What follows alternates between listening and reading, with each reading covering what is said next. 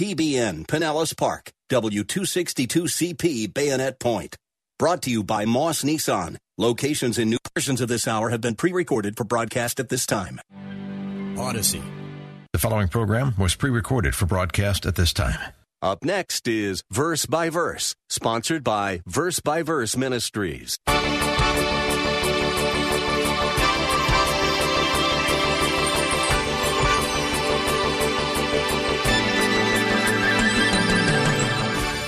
A third lesson that applies to us, as I see it, is this whole concept of first fruits.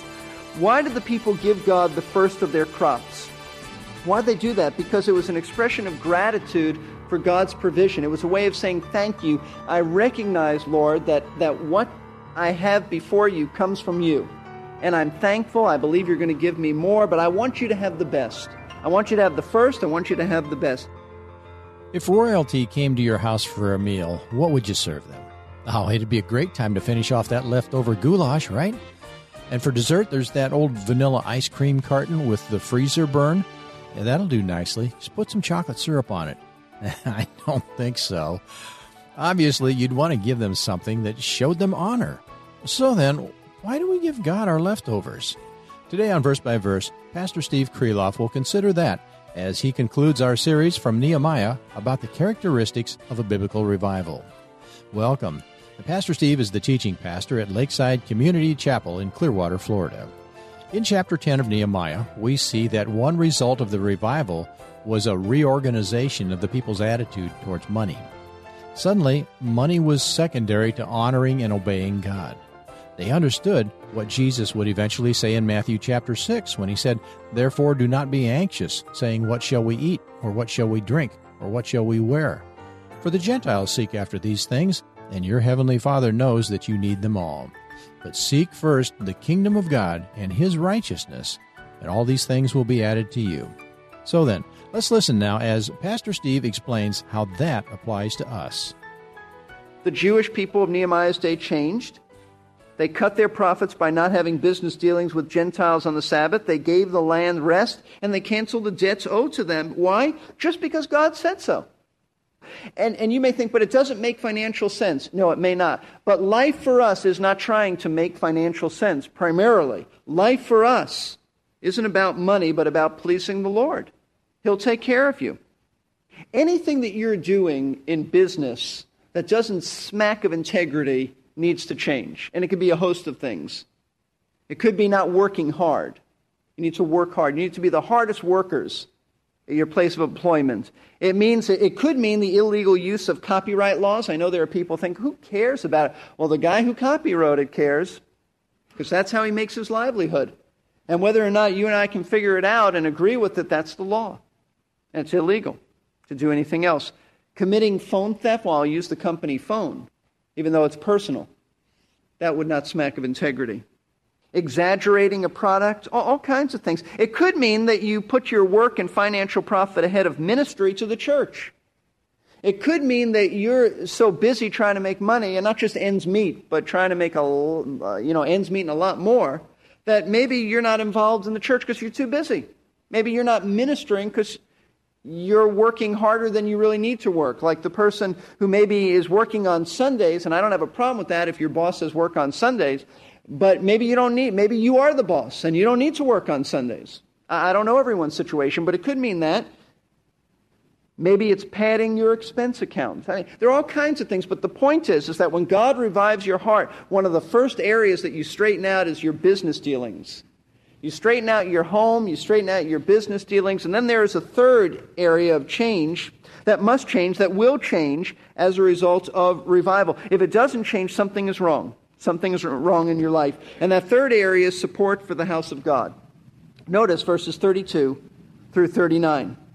We also placed ourselves under obligation to contribute yearly one third of a shekel for the service of the house of our God, for the showbread, for the continual grain offerings, for the continual burnt offerings, the Sabbaths, the new moon, for the appointed times, for the holy things, and for the sin offerings, to make atonement for Israel and all the work of the house of our God. Likewise, we cast lots for the supply of wood among the priests, the Levites, and the people in order that they might bring it to the house of our God according to our fathers' households at fixed times annually to burn on the altar of the Lord our God as, as it is written in the law. And in order that they might bring the first fruits of our ground and the firstfruits of all the fruit of every tree to the house of the Lord annually, and to bring to the house of our God the firstborn of our sons and our cattle, and the firstborn of our herds and our flocks, as it is written in the law for the priests who are ministering in the house of our God. We will also bring the first of our dough, our contributions, the fruit, the fruit of every tree, the new wine and the oil to the priests at the chambers of the house of our God, and the tithe of our ground to the Levites, for the Levites are they who receive the tithes in all the rural towns. And the priest, the son of Aaron, shall be with the Levites when the Levites receive tithes, and the Levites shall bring up the tenth of the tithes to the house of our God, to the chambers of the storehouse. For the sons of Israel and the sons of Levi shall bring the contribution of the grain, the new wine, and the oil to the chambers. There are the utensils of the sanctuary, the priests who are ministering, the gatekeepers, and the singers. Thus, we will not neglect the house of our God. That last phrase of this chapter gives you the theme of these verses. We will not neglect the house of our God. In fact, nine times in these verses, the expression the house of our God is mentioned. So that's what it's about. It's about supporting financially the work of God. They pledged themselves to take care of the restored temple, to support the ministry of the temple. Now, what did that involve? There are four areas of support, and this is what we just read. Let me go through this quickly. First of all, in verses 32 and 33, there was a temple tax. It says in verse 32 that they placed themselves under obligation to contribute one third of a shekel for the service of the house of their God. That's a temple tax they promised to contribute one third of a shekel each year as a temple tax to pay for the expenses of the ministry. The Mosaic law required this. Exodus chapter 30, verses 11 through 16, required everyone 20 years of age and up that they were to give one half of a shekel every time the census was, was taken. Now, this has changed a little bit. Now, Nehemiah says give one third of a shekel, but do it annually. So maybe it's because times were hard, maybe because there's a uh, annually as opposed to when there was a census, but the principle is the same. By the way, this is the background. Remember in Matthew chapter 17, this is very interesting as we compare Scripture with Scripture.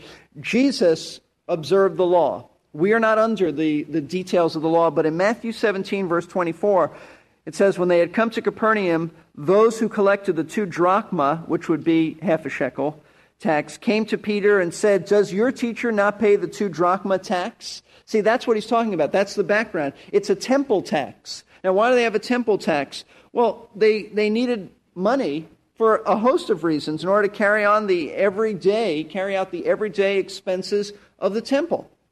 It would mean for the, for the priest to maintain the bread on the tables of presence, for, uh, uh, for the offerings, for uh, ongoing festivals, and any other expense. It was a temple tax to support the ongoing ministry of the temple. Secondly, they had wood for the altar. Verse 34 says, We cast lots for the supply of wood among the priests and, and families and so forth. Now, why did they need wood? Well, the people promised to provide wood for the temple because it says in the law, Leviticus chapter 6, that the fire on the brazen altar at the temple was to be kept burning continually.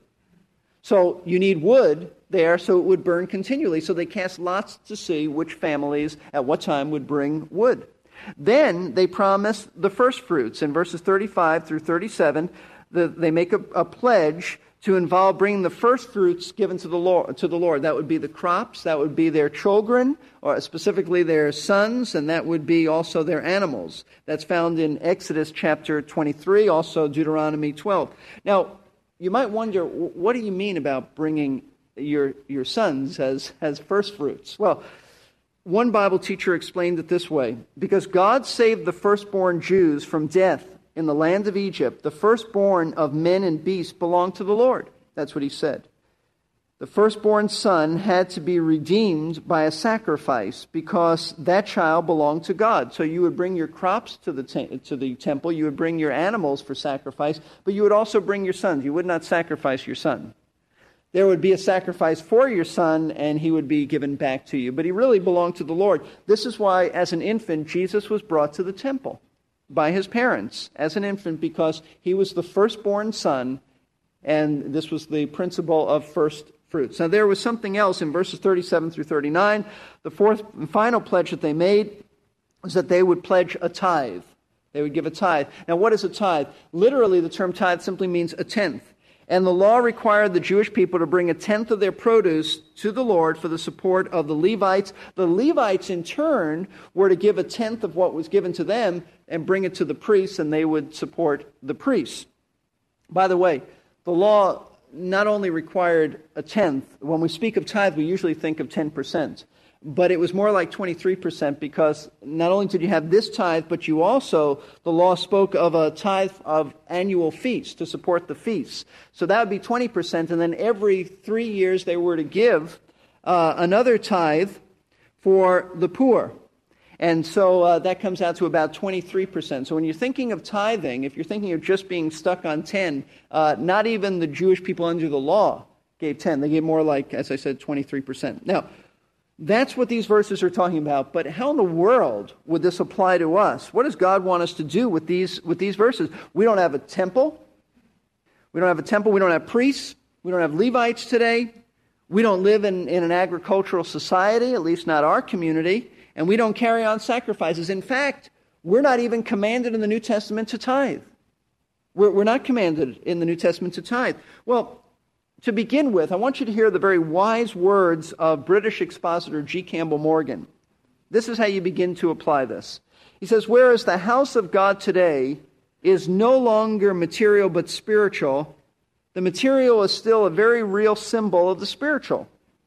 When the church of God in any place, in any locality, is careless about the material place of, of assembly, the place of its worship and work, it is a sign of evidence that its life is at a low ebb. In other words, what he's saying is while we don't have a literal temple today, we don't have a literal temple, we do have church buildings where we gather to worship. And the way we care for those buildings and the way we support the work of the local church we attend indicates what we think of our God. That's what Campbell Morgan was saying, and uh, I agree, and I think that's how you, how you apply this. So, what are some of the valuable lessons, and there really are, I encourage you to take some of this stuff down, valuable lessons for us that naturally flow out of this text? Here's as I see it. Number one, one thing is rather obvious. There's no temple tax imposed on you, but every Christian has a responsibility to financially support the church they attend, whether it be this church or some other church that you're going to. There's no tax imposed upon you, but obviously somebody's got to support it. And it only makes sense that the people who go there support it. Why?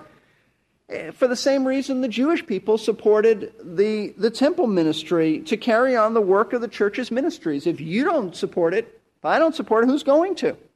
I'll tell you, nobody's going to. And uh, what, is, what does the finances go for? Well, a host of things to pay for salaries, to support missions, to support missionaries, to pay for materials used in evangelism and materials used in teaching, to finance all kinds of projects, youth ministries, all kinds of various ministries going on. If we don't give, we don't have a church building. We don't have a church. That's just, just the way it is. It's for the upkeep also of the building that you are in on a weekly basis. Somebody's got to pay for lighting, somebody's got to pay for air conditioning. I mean, that's just common sense. I mean, I think it's common sense. I think everyone should. And here's the truth when God revives your heart, when God revives your heart, the support of your local church means a lot. It's, it's as simple as that because Jesus said in Matthew 6:21, "Where your treasure is, there will your heart be too."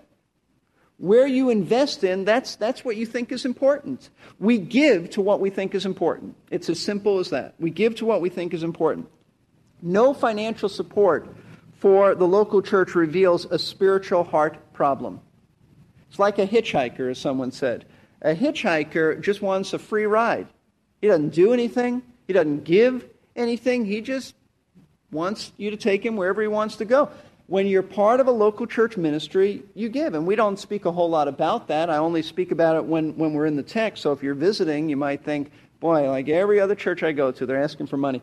Um, well, I don't think we're like every other church. We hardly speak about it. But this is what the passage says. And the issue is, is this, what, is this accurate? Is this what God's word is saying? And it really is. It's, a, it's an important timeless principle. Jewish people gave for the temple, so we give for the house of God that we're, that we're a part of. A second lesson that I see from uh, the way the Jewish people supported the temple ministry is this just as the people were to bring wood, remember that we said they're to bring wood so that the altar would always be, the fires would always be kept going? Well, I think the principle is this there are some things besides money. I think we all should be a part of, of the financial aspect, but there are some things besides money that we can give to benefit the Lord's work. There are some things we can do. We can, you know, God can use anything you can give. I mean, how spiritual is wood? Not very. But as they gave it to the Lord, God sanctified it and used it for His glory. You may have an area of uh, expertise that you can give to, the, to this ministry. It's not financial, but it's an area of expertise that nobody else has. Or you can donate uh, food, you can donate clothing, you can donate your time, your energies to do things. Just as God used the wood, He can use whatever you bring and sanctify it. A third lesson that applies to us, as I see it, is this whole concept of first fruits. Why did the people give God the first of their crops? Why did they do that? Because it was an expression of gratitude for God's provision. It was a way of saying, Thank you. I recognize, Lord, that, that what I have before you comes from you. And I'm thankful. I believe you're going to give me more, but I want you to have the best. I want you to have the first. I want you to have the best. So, what this says to us is that our giving ought to be motivated not by a law. We're not under a law, but it's motivated by gratitude rather than obligation. We give to God because we love Him. He's given so much to us. It's a privilege to give to God. You give back to him a portion of what he's given to you. It is, it is a privilege, it is a pleasure to give to God. That's why Paul writes in the New Testament, and this has always been the truth God loves a cheerful giver. You're to, you're to give because you want to. Gratitude. Do you realize how much God has given to you? How much God has given to me? We give him back a portion with an understanding that it all belongs to him. Fourth lesson. What lesson do we learn from the tithe? Well, while the New Testament does not command us to tithe, it does tell us to give regularly as God has prospered us. Would you look, please, at 1 Corinthians chapter 16? 1 Corinthians chapter 16 is the principle for New Testament believers. Paul says in verse 1 Now concerning the collection for the saints, as I directed the churches of Galatia, so do you also. On the first day of every week, let each one of you put aside and save as he may prosper, that no collections be made when I come. What, what is he saying? Give in keeping with your income, as he may prosper. What we teach is proportionate giving. Grace giving is proportionate giving. Give in keeping with your income. If you make a lot of money, you should give a lot of money. If you don't make much money, don't give much money. Give as God has prospered you. If one week is better than another, Give more. If one week is less than another, give less. I mean, that's a freedom. That's a real freedom. But everyone is to give regardless of the amount. Paul says, let each one of you lay aside. And young people, if you have a source of income, you ought to give. If you don't, then don't give. I mean, it's like that. If God has blessed you, then you give proportionately to God's blessings. If you don't give, then you're disobedient. You say, and here's what people always come up with what about my other financial responsibilities? It's not right that I don't pay my other bills. You're absolutely right. Pay your other bills. But in uh, Proverbs, I want you to see this Proverbs 3 9. We're talking about first fruits here. In Proverbs 3 9, the word says this Honor the Lord from your wealth and from the first of all your produce. That is to say, when you're making out your budget and you're thinking of all the other bills that you have to pay, set aside what you're going to give to the Lord first. Give God first and then pay your bills. And do it cheerfully. I mean, that's what Proverbs is saying. Honor the Lord with your wealth. Give him the first fruits. Don't give God what's left over. Decide every month this is what we can do, this is what we can't do, but this is how we're going to honor the Lord.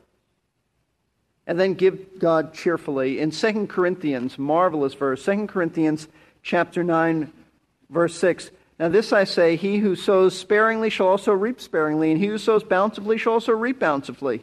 Let each one of you do just as he has purposed in his heart, not grudgingly or under compulsion, for God loves a cheerful giver. I mean, nobody imposes upon you what to give. We're not under law.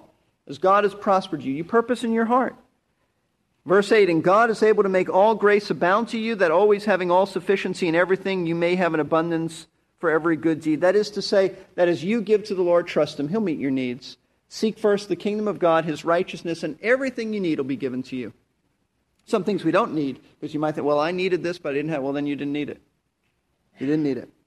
The bottom line is this when God revives your heart, you financially support his house and his work. The house of God becomes important to you, not only in financial support, but in ministry, in what goes on here. I mean, even think of the upkeep of this building. This is going to be an older building. If you and I don't do something and support, who, who's going to? I, I want you to see one, one final verse. Haggai. In fact, I'll read it to you. It's somewhere in the Old Testament. Okay? Haggai chapter 1, verse 4. If I said it's right after Zephaniah, would that help you? I don't think so. Haggai chapter 1, verse 4. Haggai says, It is time for you yourselves to dwell, or I'll, I'll put it, let me start over again. Is it time for you yourselves to dwell in your paneled houses while this house lies desolate? You know what he's saying?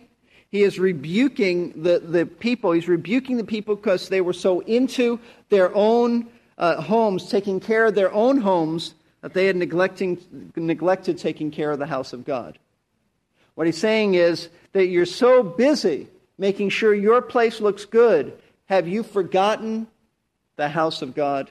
What, what, a, what a piercing rebuke to those who would do that. And we need to take heed to those words. That principle is still true today, though this is not the temple. This is where we gather to worship our God. And we need to be careful that we're not pouring all of our resources into material things for us and neglecting the place of worship. So, in light of Nehemiah chapter 10, what changes do you need to make?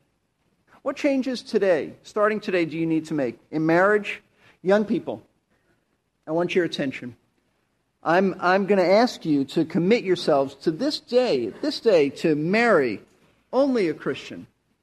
To say to God, This is my commitment to marry only a Christian who, who honors you and parents, I'm asking you this day to commit yourselves to encouraging your children only to marry a Christian, not to look for somebody to, well, he treats her nicely, or she's a very nice person. I'm sure they are. But the issue is not will this marriage work, not will they be married in 25, 30, 40, 50 years. The issue is will it please the Lord? And it doesn't please him if a Christian marries a non Christian. So I'm asking you today, as we go to prayer in a moment, to commit yourselves to doing this business wise, I'm asking you to commit yourselves to doing business by the book, God's book.